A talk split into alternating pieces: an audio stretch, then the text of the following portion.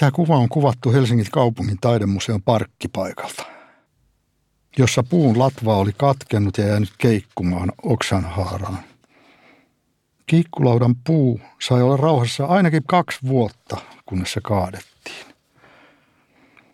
En kuvataiteen historiasta tiedä montaakaan taiteilijaa, joka ei olisi ollut kiinnostunut puista. Ja niin kauan kuin olen valokuvannut, puut ovat olleet tärkeässä osassa, erityisesti yksilöinä, enemmän yksilöinä kuin metsänä. Ja olen surullisena seurannut, miten tässäkin näyttelyssä kaikki ne Helsingin puut kuvissani ovat kokeneet saman kohtalon. Olisi ollut hienoa nähdä, kuten esimerkiksi Japanissa, puuvanhuksia kunnioitetaan ja hellitään. Tätä puuta palasin kuvaamaan lukemattomia kertoja samalla kun menin museoon katsomaan näyttelyä. Samoin kuin muitakin lähistön eriskummallisia puuvanhuksia.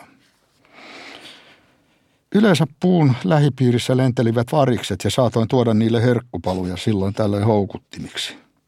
Siinä viisastuin niin paljon, että autosta ei sovi mennä ulos, jos haluaa kuvata variksia, ja vieläpä ettei ikkunaa sovi avata ja sammuttaa auton moottoria samanaikaisesti. Viisainta on pitää moottori pärisemässä koko kuvaussession ajan. Ja kuinka ollakaan eräällä kerralla varikset löysivät balanssin ja minulla oli kamera laukaisu valmiina. Onneni oli suunnatun, kun oli onni myötä. Ylipäänsä onni on uskomattoman usein ainakin osallisena kuvan onnistumiseen.